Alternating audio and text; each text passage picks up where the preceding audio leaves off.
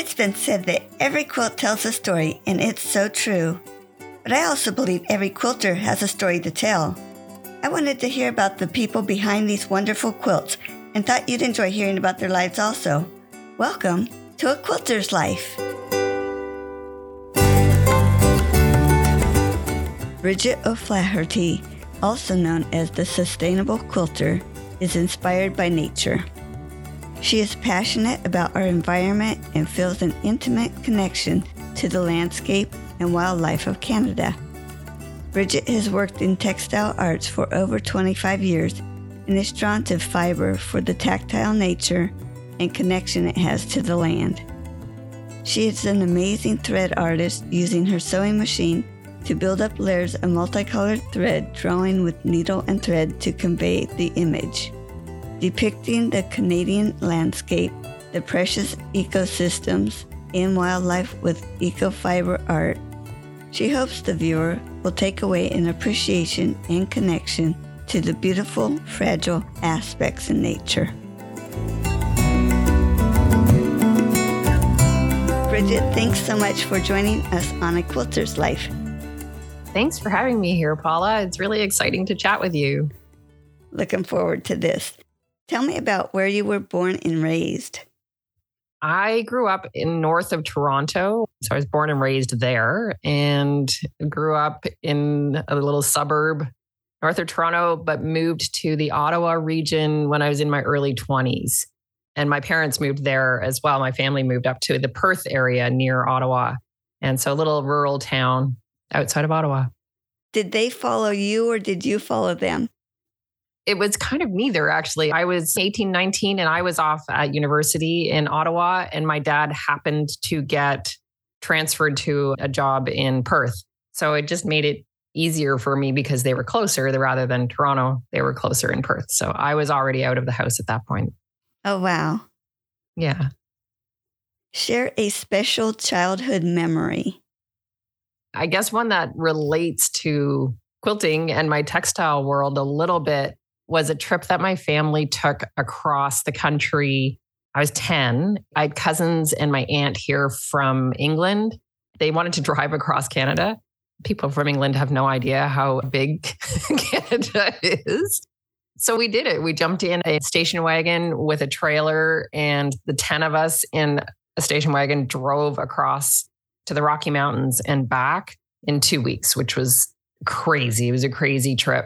But it was one of the first times that I have a really clear memory of appreciating nature and really kind of sitting with it. We got into Banff, and I assume my mother told my father to take the children somewhere else so that she and her sister could have a bottle of wine back at the campsite. So my dad took us all down to the water. And we were, we were just all playing around. There was seven of us playing. And I remember watching the sunset and actually stopping and seeing and remembering how beautiful it felt and just how small I felt in the world in that moment. And I was only ten. It was a really vivid memory for me. And it's really stuck with me. I really feel most at peace when I am in nature. And I feel really connected to the land. And now I kind of look at that as sort of the beginning of my appreciation of nature.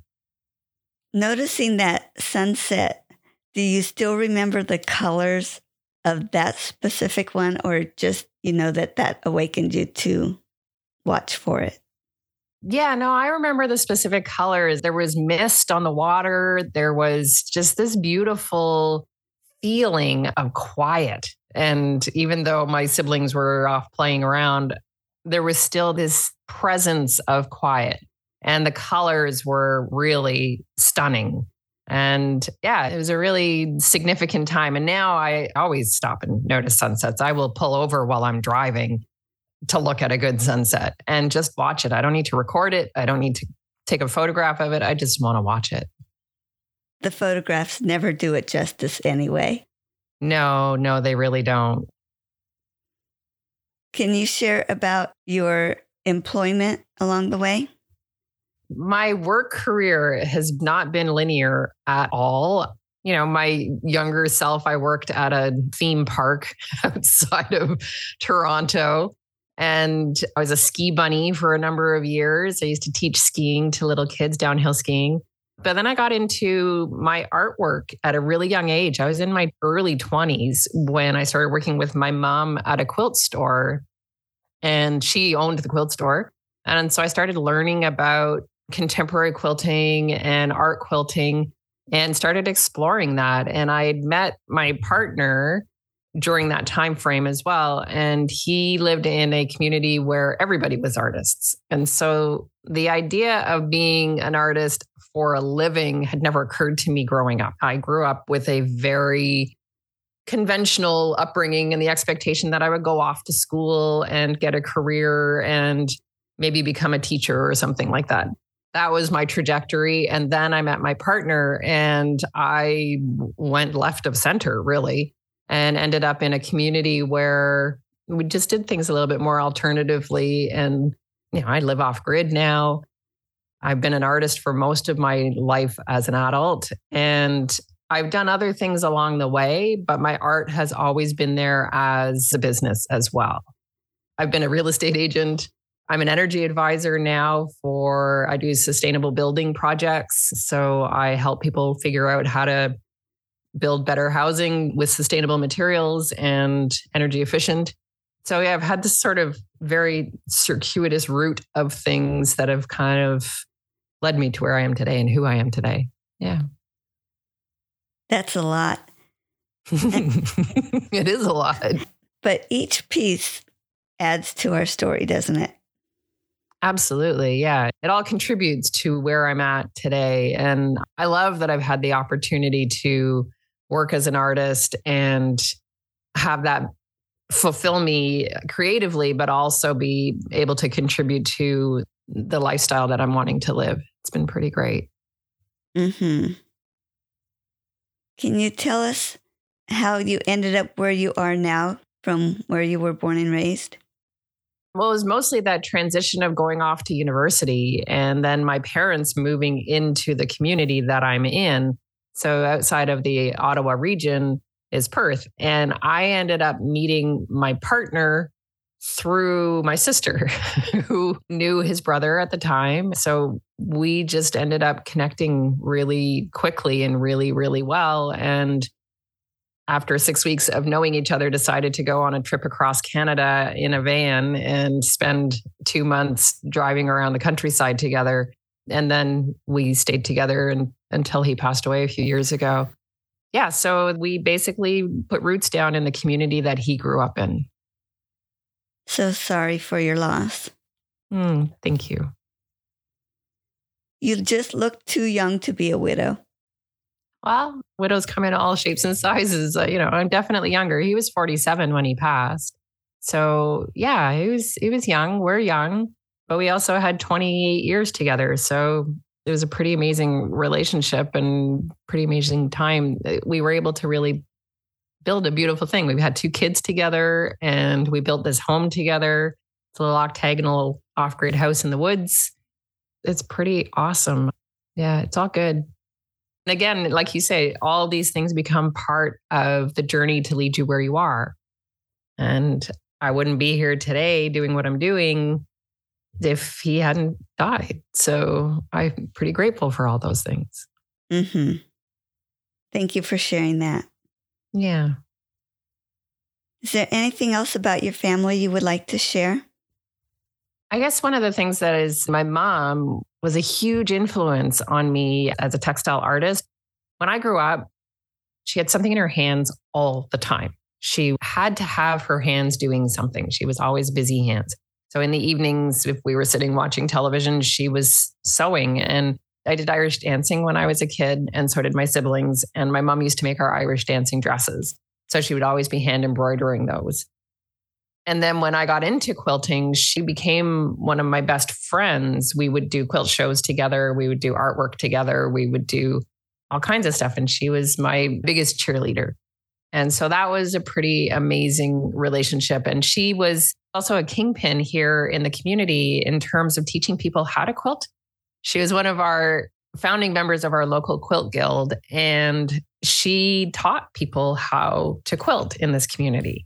And so now I'm starting to do that. And I've started at doing an outreach program in the community at the library, just teaching quilting, just having people come and learn how to put a block together and learn how to sew and learn how to do the math, which is always daunting for people.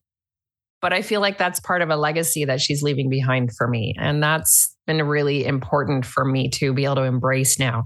She also passed a few years ago. She had Alzheimer's, and that was really hard to watch.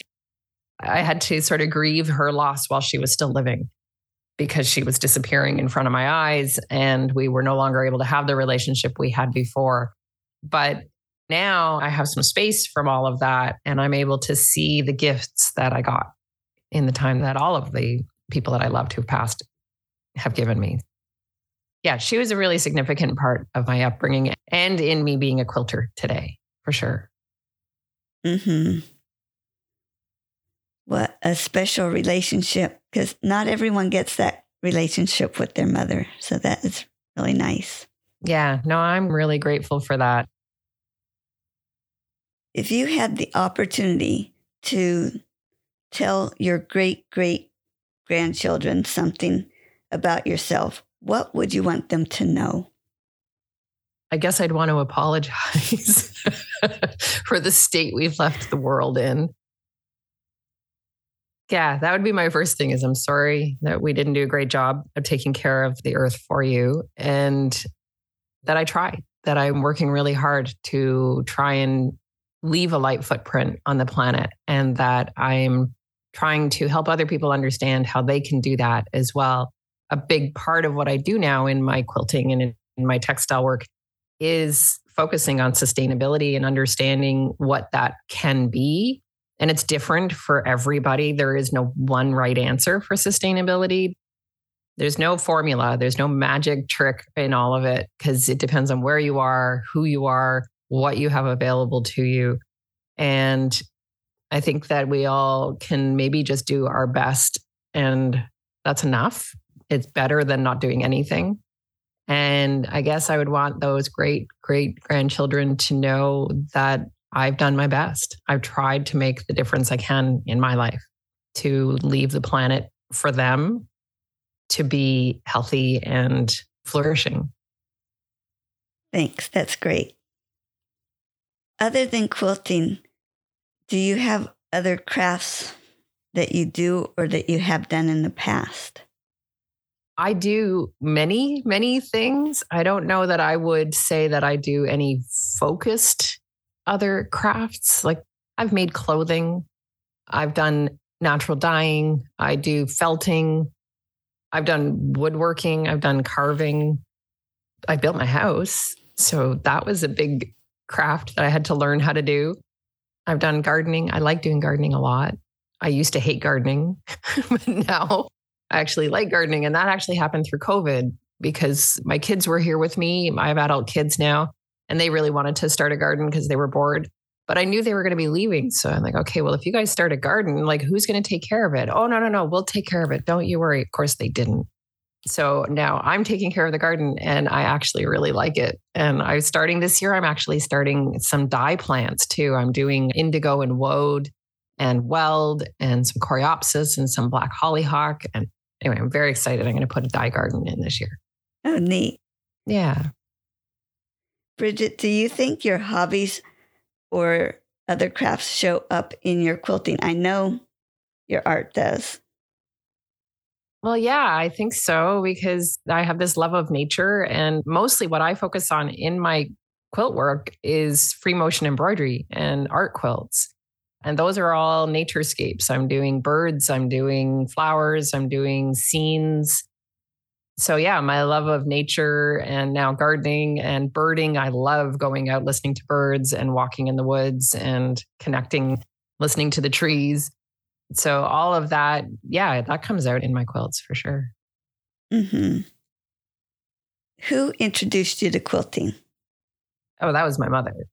Yeah, one hundred percent my mother. When I was in high school, she had a quilt store. And so I was fifteen and I never even went into the store. I thought it was weird. I thought it was a bunch of old ladies. I wasn't interested in going there at all. And then when they moved up to Perth and I was in Ottawa, I'd finished school. I came back to Perth for a little bit and I'd met my partner at that point. I took a quilting class with my mom, which I'd never done before. She kept wanting me to take a class with her. And I finally said, okay, I'll take a class. And so I did the once a week sampler class with my mom, and I hand pieced a queen size sampler quilt. And then I hand quilted it. And it took me two years to finish that thing. And I didn't think I was going to ever quilt again because I had no patience for that kind of stuff. That's two years. I don't have that kind of time. I don't want to spend that kind of time making something that I get one thing out of every two years. But then, you know, as I worked in the store with her when she was in Perth, I started seeing all these new things. That was the time of Eleanor Burns and the rotary cutter, right? And all of a sudden, the quick quilts were happening. And I started seeing contemporary quilts as well in the store and what art quilts could look like. So I started taking some courses from a woman actually down, her name is Jean Boyd. And she used to teach at the Saint Lawrence College. She taught a design class, a textile design class. And so I went and did that with her and learned so much. It was so amazing. And then took another course with another, actually she's American, with Joan Wolfram. And she came to Canada and did a week long retreat out in Olds, Alberta. And again, I was on design and color theory. And Joan is, she's amazing. She's an amazing quilter and has a really amazing ability to express design really well. She's got a bunch of books, totally recommend them. Every single one of them. They're all really good. Anyway, so those were like three really big pillars for me. And there was one more. There was Anne Bird, and I took another course from her, and she's a Canadian quilter. She's got quilts in museums. She's an amazing Canadian quilter. And I took a course with her, and it was a color wash where you would use like the little calicos to create a color wash landscape. And I hated it. I didn't do very well at all. The one thing that I learned from Anne, and we are still friends today, Anne said, you know, it's really important to learn what you don't like. And I'm like, oh yeah, that's totally true.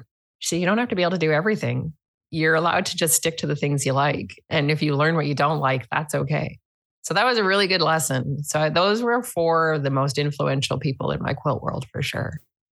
Well, I was expecting you to really like the landscape. When you said landscape. No. Didn't like it at all. That's not amazing. The color wash. It was having to do that color wash calico thing and just, no, it, I like the realism. I'm not into the impressionist style at all. I love it to look at, but it's not my thing to do at all. I even pulled my grandson aside last night and said, look at this, look at what she's doing. And we watched your video of your thread painting and how you put that landscape with the cloth that you dyed yourself and then created that background for your piece to do the thread painting on. And it's amazing. Yeah, it was fun. Yeah, so that's about the closest I get to an impressionistic style, I would say. But it's all solid colors. I can't do the calicos. Yeah, or hand dyes. They're a little, not quite solid, but they're definitely not prints. Yeah. Do you have a favorite quilt? And this could be one that you made or one that somebody else made. Yeah, I do have a favorite quilt actually. And it was one that my mom made. And it's this very, I would never pick the colors. It's like a Kelly green and a brown, an orangey brown color and a whole bunch of other colors. And it's really basic nine patch quilt. And it was originally tied. It wasn't even quilted at the time. And it was my brother's quilt, my younger brother, and I ended up getting it. And the ties all came out of it. And years ago when I got my long arm, the first quilt I put on there was that quilt to practice long arming. So it's got all these crazy, not so great stitches all over it and all these different designs that don't make any sense. But I was able to go kind of in each block and try a different pattern. And so it's like a sampler of stitching in it. And we use it now as like our picnic blanket. It's just kind of been around for a long time. And I don't know, I like it. It's not something I would ever aspire to make, and I would certainly never enter it into any kind of quilt show, but it just has a lot of people in it over the years who have slept underneath that particular quilt and who have had their hands on that quilt. And I like that. It has to bring back great memories too. Yeah, we've always used it as our picnic blanket. When my kids were little, we would go off to various festivals and whatever, and that was the picnic blanket we always used. And so then I was able to kind of repurpose it again when I put the quilting on it. And the other fun part about that was all of like my kids and my partner and anybody who came around tried the long arm. All kinds of different people have stitches on that quilt now. So I don't know. It's just got a nice feeling to it. I like yeah. it. What tool are you so happy that you have in your quilting? I do love my long arm. There was a little hiatus of time when I didn't do stitching and quilting and art. It sounds almost tragic, but my brother passed away about nineteen years ago, my younger brother, and he died by suicide. And it was a very traumatic experience for our family. He was thirty. It was a lot. You know, I had young kids at the time, and it made being creative very difficult. I did not have that creative ability for a long time. No interest in creating in any way. And that's when I went into real estate. I needed to make some money. I needed to have an income coming in for my family. And so that's when I went off and did that. And then I wanted to come back to the quilting. So it was about eight years later. And I thought, okay, no, I'm ready to be back in that space again. But if I'm going to do it, I want a long arm. and, and if I'm going to do it, I want to bring sustainability into it as well. So those became new focuses for me. Long arms weren't really a thing when I kind of left the quilt world. That was back in the early two thousands. You didn't have a long arm in your regular sewing studio back then. The shops might have one, but not the average quilter. It wasn't accessible that way. And so that became kind of a new thing while I was gone. I had a learning curve to catch up on and figure out. But the thing I loved about it was I can do my thread painting on it. And it's like having a giant hoop for my thread painting with a big area that I can actually see. Otherwise, I was working underneath a domestic arm and often in a six or eight inch hoop. So it was really small space, and I kept having to move the hoop, and then I would have bulk from all the thread work, and I'm having to roll up a big piece because I'm trying to maneuver it underneath the arm of the domestic sewing machine. So moving to the long arm for thread painting, it was again a total technique shift because now I'm moving the needle and the head of the sewing machine, not the fabric. But I love playing with it. It's really amazing to have that kind of freedom of space and visual access to the piece that I'm working on. And I've learned how to long arm quilt as well, which is also really fun. So yeah, I would say my long arm machine, and I have an Innova. It's a very basic sewing machine in terms of long arms. It does have a stitch regulator, but I hardly ever use that. I don't use that while I'm thread painting. And it's a ten foot frame and an eighteen inch Innova long arm. So very, very basic, not schmancy in any way, not computerized really. Did you have the opportunity to try a long arm somewhere else before you bought it? Or did you just jump in with both feet and went for it? No, I went around to all the shows. Quilt Canada was in Toronto one year, and I went down to a show in Syracuse. I can't remember the name of the show that was there. Yeah, I traveled around to a bunch of different shows. There was a show in Ottawa. There would be a bunch of different vendors with different machines. And so I was really researching, trying to find the one that I wanted. And I really wanted a very basic sewing machine. I wanted a quiet long arm, which was a big thing. I tried a bunch of different machines, and then I have a lot of sensitivities to noise. I don't like a noisy machine. And so that was an important feature for me. And so trying the different machines kind of gave me that. I also didn't want anything with a plastic body. I wanted a metal body or parts. I didn't want plastic parts. So yeah, the Innova fit the bill really well. And I ended up getting it from a dealer that actually went out of business not long after that. Oh, no. I don't think you can get Innovas in Canada anymore. Maybe in out west. I think you can out west. Huh. Well, hopefully yours won't break down. I'm actually really comfortable with doing the tech work myself. I've thrown my timing on my machine before, and I just figured out how to fix it. I don't recommend that for everybody, but I'm pretty comfortable with working with machinery and tools. And I have people in my life who also help me with that kind of stuff. And Innova has really great videos on how to set your timing. Watch those videos meticulously and got it set right. So I'm pretty comfortable diving into that though. Well, I guess if you could build your house, you can fix your machine. Yeah, I think so. I was surprised after I got into quilting how many different steps we go through. Do you like a certain step more than the others, or do you like all the steps along the way? I'm learning to appreciate them all. I will say that. There used to be a time when I hated having to put a sleeve on and do a binding. But now I actually kind of appreciate the slow space that that has and the finishing of the project. So I've learned how to appreciate that. I find piecing takes a long time. I'm always surprised at, like, I've done all the design work and I've done all the cutting out and I'm excited and ready to go. And then it just is this sort of slog. Okay, it's just this machine work going over and over again. So I don't do a lot of piecing because I find it frustrating. I usually do thread work instead. I'd rather do thread work than piecing.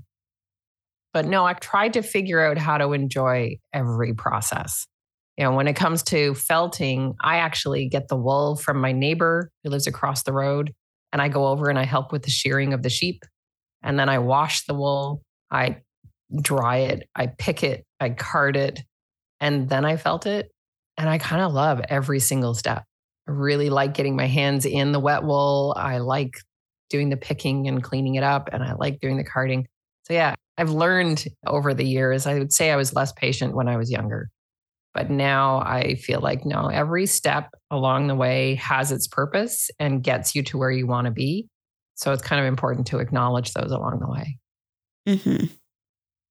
Describe your worst quilting experience. Ooh, I think it was probably that quilt that I was talking about with Anne Bird. I was trying so hard to do this garden picture that I'd taken a photograph from my mother's garden. And my mother was a very avid gardener, flower gardener. She loved gardens. And so I thought, ah, oh, I'd love to do this one. And it had this fence in the background. And I wanted to see all of the flowers coming up the fence and over top of the fence. And then a tree in the background and the sky behind that. And I just could not get this thing to look. It just looked terrible by the time it was done. And I don't say that lightly. I couldn't fix it. I couldn't make it look like it was supposed to look. Like basically the fence looked like it was oozing on top of all of the flowers instead of the flowers being in front of the fence. But again, I had an opportunity to learn from that and realize that's just not my kind of quilting. And that's okay. But it was frustrating at the time, and I was struggling with that a lot because I'd also paid to be there for a week, and I was hating it, and I was not happy with it. So that was a big thing for me to wrestle with and be okay with, realizing that that was the lesson instead of getting a result that I thought I had wanted. It was tricky though. Yeah.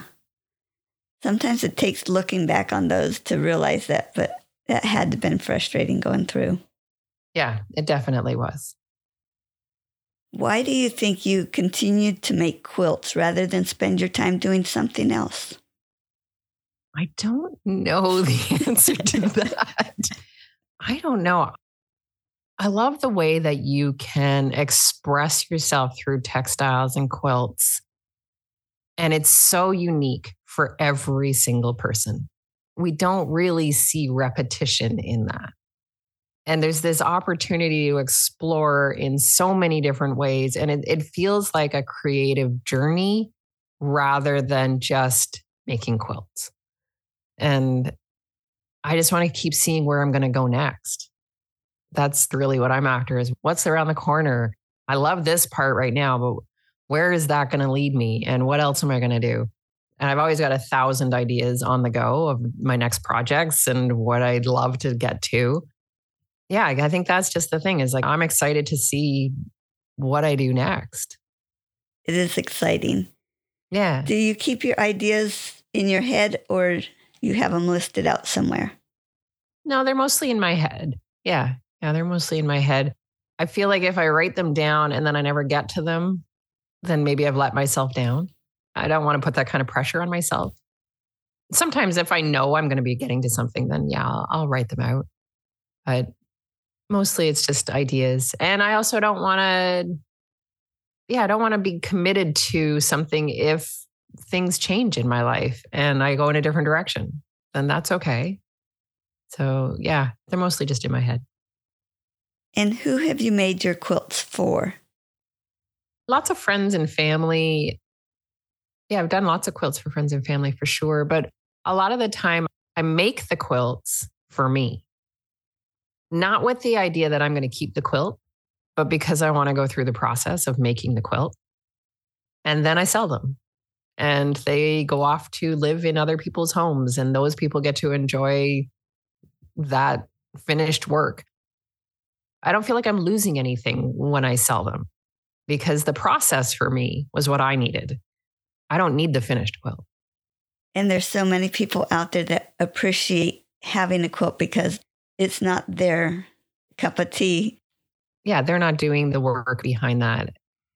Yeah, so I do get a lot of commissions as well. I get people asking me to do different quilts. And I love doing commissions because, again, it takes me down a road I probably wouldn't have thought of going down on my own. So it's kind of nice. Yeah. What are you working on right now? I am working on a swan piece. I did a swan piece with three swans a few years ago. It was an adult pair and a cygnet. This is a single swan and it's on a background. I started upcycling fabrics. So I got a beautiful cotton tablecloth and I've over dyed it with indigo. And now I'm going to stitch a swan onto that. Yeah, it's a big piece. I'm excited about it. Do you have swans around where you live? Yeah, we do. We get them here through the winter. The trumpeter swans come from the north and hang out here for the winter. And so we get to see them and they fly over my house to the water. That's not far from here. We hear them in the winter, which is so cool to hear a swan flying overhead. Yeah, it's pretty exciting to see them. I love going and visiting the swans. That has to be pretty to see them out in nature. Mm-hmm. It's beautiful. Describe your sewing space. I have a separate studio from my house. It's about twelve by twenty-four. And it has an office space in it as well, because I also have a day job still. So I do my day job in there in my office space, but then I have a large cutting table. I have my long arm. I have a view of the garden out front of my studio space. It's not a very exciting studio. I'm actually in the works of designing a new studio for myself where I can actually have enough space to have people come and do some workshops there, a lot, like in-person workshops. But the one I have right now is kind of crammed full of all my supplies. And it also ends up as a bit of a storage space because we don't have basement space in our house. So I end up with my children's furniture. They want me to store things for them until they're moving to the next space or whatever. So it's pretty full of stuff, but it's nice. It's my little space. Yeah. Share a quilting tip. I guess because I do free motion thread painting, free motion embroidery work, that's probably the place that I would offer up a tip. And I would say the biggest tip is to not be afraid of your sewing machine. First of all, if you've never tried doing free motion work, give yourself a few hours and sit down and play with it because you only get good at it by doing it. Don't be afraid of your sewing machine. Don't be afraid of your tension. Play around with it, make it right, and then you'll be much happier doing your thread painting. And then it's not hard. It's not challenging anymore. And the other thing about free motion embroidery, which is different from free motion quilting, you want to move faster than you think you do. you want to have a slightly longer stitch, like an eighth of an inch stitch, or maybe a little bit longer than that even, and just relax. Move a little faster and relax. That's good. Thanks. Now, I always assume that quilting was your hobby first, and then it became a business for you. So can you describe how it went from being a hobby to a business? It moved actually very quickly from being a hobby to a business. I was in my early twenties and my mother had her quilt store. I was playing around with contemporary quilting at the time, not landscapes at all. I was doing more geometric shapes and playing around with color. I did a double attic windows and that kind of thing. And because my mom had the store and I was making these quilts, I had them up on the wall and somebody walked in and asked if they could buy it. And I went, wait a minute, you want to buy that? And she said, I think it's amazing. Can I have it in my house? I want to buy that. And that was the first time I realized that I could make something that somebody else would want. I just didn't stop from there. I just jumped right in. I'm like, okay, I can make quilts for a living. I can do this. My living was fairly meager for a long time about it, but we lived on very little anyway. So it was fine at the time. But yeah, I pretty much just jumped right in. Looking back, my mind's racing to, so you had to come up with a price really quick. Did you think you undercut yourself on that first sale? No, I don't actually. Because my mother was a businesswoman and I lived in a community where there were a whole bunch of artists making their living out of their art. We have got potters and woodworkers and metal workers, all kinds of people in this local community. And, you know, my in-laws were both artists as well. So I had people already talking to me about not underselling yourself. No, I felt really great about the price and she felt really great about the price. And to me, that's a great exchange. It's not the same amount I would charge today for that same piece, but I'm also a different person today. So. Mm-hmm. So share the name of your business and tell us how you came up with that name. Okay, so I have a couple. My website is bridget o'flaherty dot com, but I go by the name The Sustainable Quilter. And The Sustainable Quilter is because I really want to help people learn how to become more sustainable in their quilting practices. And it looks like different things for different people. But I really want to be able to show people what those options are. So I have products for sale on my website that would be in the sustainability realm. So I have organic cotton thread. I have recycled content threads. I have kits that I do for my embroidery that are made with organic fabric. And all of my packaging, anything that I'm ever shipping is always done with recycled content materials. And I'm paying a lot of attention to that. So yeah, under The Sustainable Quilter is where my business is now. And it's because I want everybody to become the sustainable quilter. As I looked at the Sustainable Quilter website, I was curious, did your quilting come first or did the sustainability come first? Oh, the quilting came first for sure. When I started quilting, this was in the early nineties when I started quilting. And sustainability was not on anybody's radar at that time at all. And so there weren't sustainable options. We used cotton, which was great. So we used cotton materials, natural materials, but there was no consciousness of what was going into the materials. And there weren't certification bodies like the Global Organic Textile Standard really only started up, I think, in the two thousands, maybe, maybe late nineties. And the Oeko-Tex as well hasn't been around since then. Those are newer standards that apply to materials and the production of those materials to make sure that they are safe and free from harmful products that go into the production of them. And making sure, like the Global Organic Textile Standard also really focuses on the welfare of the employees, the people that are working in those industries. And so there's that whole social piece as well. That wasn't on anybody's radar in the nineties. It just wasn't. And it certainly wasn't on mine. And it wasn't until I started getting into the building industry work that I was doing and sustainable building and sustainable materials and practices that I started to learn about the impacts of the materials on the environment and how significant that really was, and the amount of energy that's used to produce those materials and the amount of water that's used to produce those materials.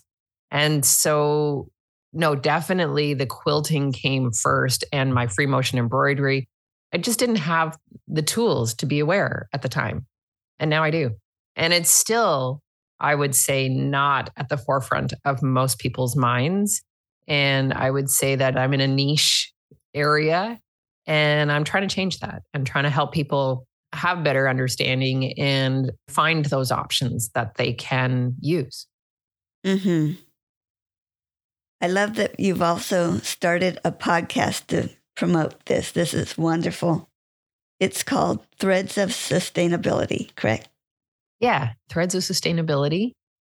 Congratulations I, on having, did I see at least twenty-six episodes out? Yep, I've got twenty-six episodes out now. And last month, I had over twelve hundred listeners, which was amazing. That's exciting, isn't it? Yeah, it is. I can't imagine if there were twelve hundred people in a room listening to me talk, that would be amazing. Share about starting your podcast, how that came about.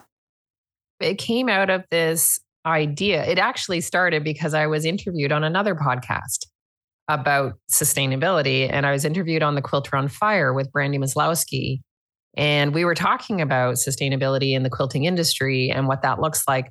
I had already been doing guest speaking events to different quilt guilds, and I was at the Canadian Quilters Association. They have a national show. And in twenty nineteen, they had me come and talk about green quilting and what that can look like. So I've already been talking about it for a number of years, and it's already been an important part of what I'm doing for a long time now.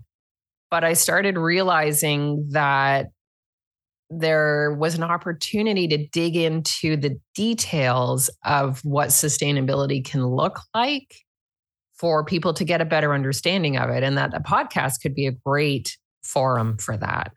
So it's a very niche podcast, but I think it's also really important. I really focus on sustainable practices. So some of my guests have included artists who are doing activism work. I've had Lorraine Turner. She's from Calico Horses. She does beautiful thread painting and calico work. And a lot of her work is around animal advocacy. And Janine Heschel is another amazing thread painting artist. I have an affinity for thread painting artists. But she's out of Austria, and she did a donation piece for the Jane Goodall Foundation. Her work is astounding, astounding. So they're activists. Their materials aren't necessarily what we might want to frame as sustainable, but the work that they're doing and the point of their work is part of sustainability, because we need to know where species are endangered. We need to know where there's issues around social issues and social problems. Those activists as artists are an important part of sustainability. So that's one lens that I look at it from. And then there's the materials part. So I've had somebody who produces organic cotton thread come in and talk to me. And I've had somebody from the Oeko-Tex standard come in and talk to us about what that standard means and how you can actually access materials and know that those materials have the Oeko-Tex standard one hundred on them. And I've talked to all kinds of other people, from upcyclers and people doing thrifting and find the materials that they want to make quilts from.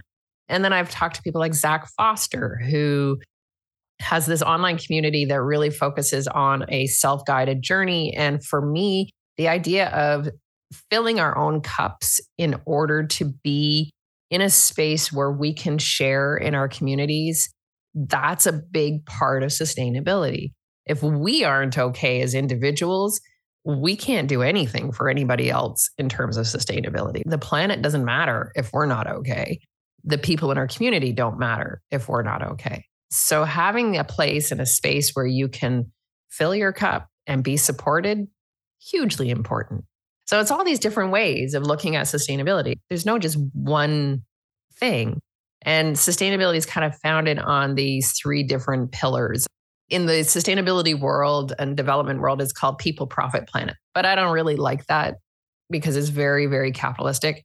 I prefer the idea of our community, our benefits, and the materials we're using. So what are we getting out of the projects that we're doing? Who are we communicating and connecting with while we're making them? And what materials are we using? And without all three, we don't have sustainability. So we need to start taking on each of these individual parts so we can bring them together and really get a sustainable future. That was a long answer. But it's an important message, so thank you. Is there anything else about your business that you wanted to share? Yeah, I've actually got, well, hopefully by the time this episode is out, it will be out and up and running.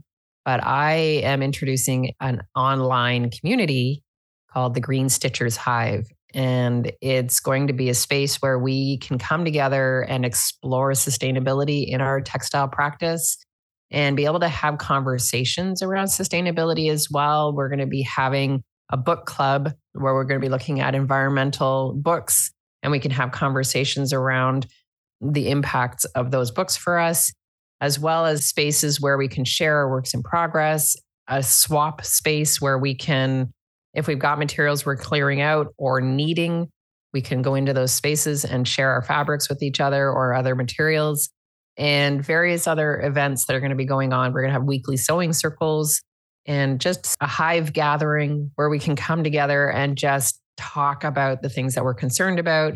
And one of the really awesome parts within this community is there will be sort of a sustainability one oh one course. So you can learn about the different materials, the histories, and what the issues are with them and what's being done now, and a directory of suppliers and places where you can go and purchase the materials that you might want from sources that have already been vetted. You don't have to go searching the wild web to look for. It's all contained in one spot. And that's going to be a living, dynamic directory because there's new people coming along doing new things all the time. So it's pretty exciting.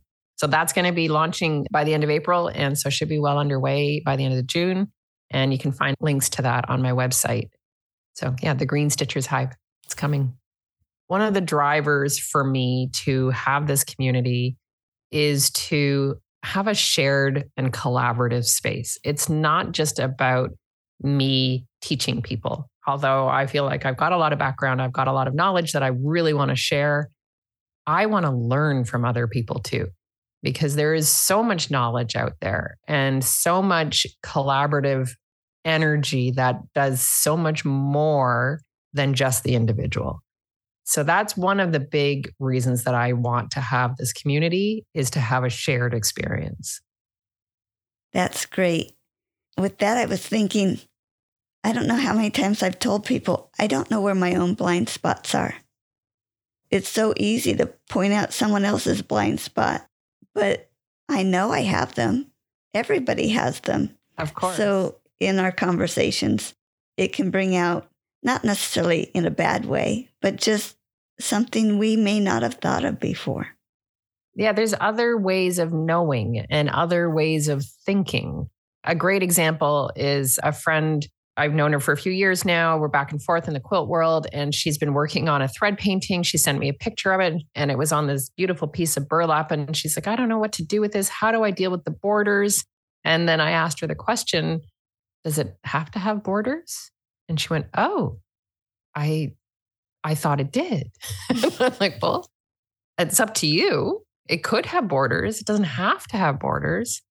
Do you want it to have borders? So she thought about that for a while. She ended up going with borders, but it made her stop and think, oh, I could look at this completely differently. And something as simple as that, and just helping you kind of process, yeah, no, actually, I feel really good about having borders. Great. Have borders then. So now she feels really good about her borders instead of trying to struggle with it. But yeah, it's just having those opportunities to have a conversation with somebody else that maybe has a different lens that they're thinking about. Mm-hmm.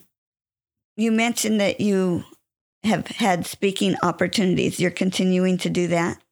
Yeah, yeah, I do. I talk with a lot of different guilds from all over the world, and mostly focusing on sustainability and why it matters and what we can do about it, and trying to find positive ways forward to work with each individual person, right? Like that's the biggest piece that I'm always wanting to make sure people understand. We don't need to throw the baby out with the bathwater here. We don't need to get rid of all of our materials because they weren't bought with sustainability in mind. That's not a sustainable practice. Use what you have first. That is the first rule of sustainability, is use what you have. Shop your own stash. So yeah, when I get to talk to people, I get to share all of these different ways that they can potentially do even one small action, right? Maybe your next project is an upcycled project, or maybe your next project is you decide to buy organic materials instead. So it doesn't have to be everything. You don't have to shift your entire way of thinking. It's just starting to change the way you're approaching and, and understanding fabrics and materials, and also really encouraging people to start becoming the advocates for this. If we start demanding and asking for materials from our local quilt stores that are sustainable materials, that have Oeko-Tex standards or have the G O T S certification to them, they're going to bring them in because they want to make their customers happy. And if those retailers start asking their suppliers, well, what do you have that's actually in the sustainable realm? What do you have that's organic? Then those suppliers are going to start bringing those products in. So we have an enormous amount of power as individuals, and I am starting to encourage people to use that power. It's amazing, the power of our voices. Yeah. Where can we find your business? Online, um, bridget o'flaherty dot com.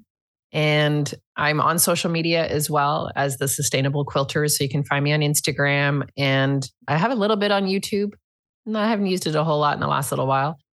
And on Facebook, I'm there as The Sustainable Quilter. And yeah, you'll find links to everything from my website.